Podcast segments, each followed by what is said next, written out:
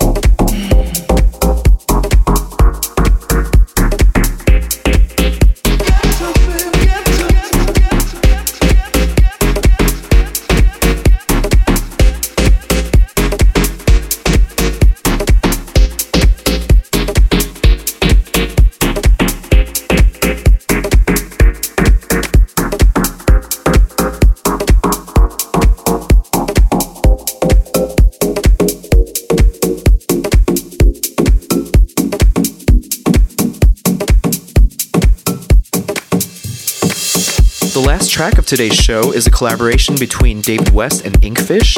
The track is called Ghetto Feel.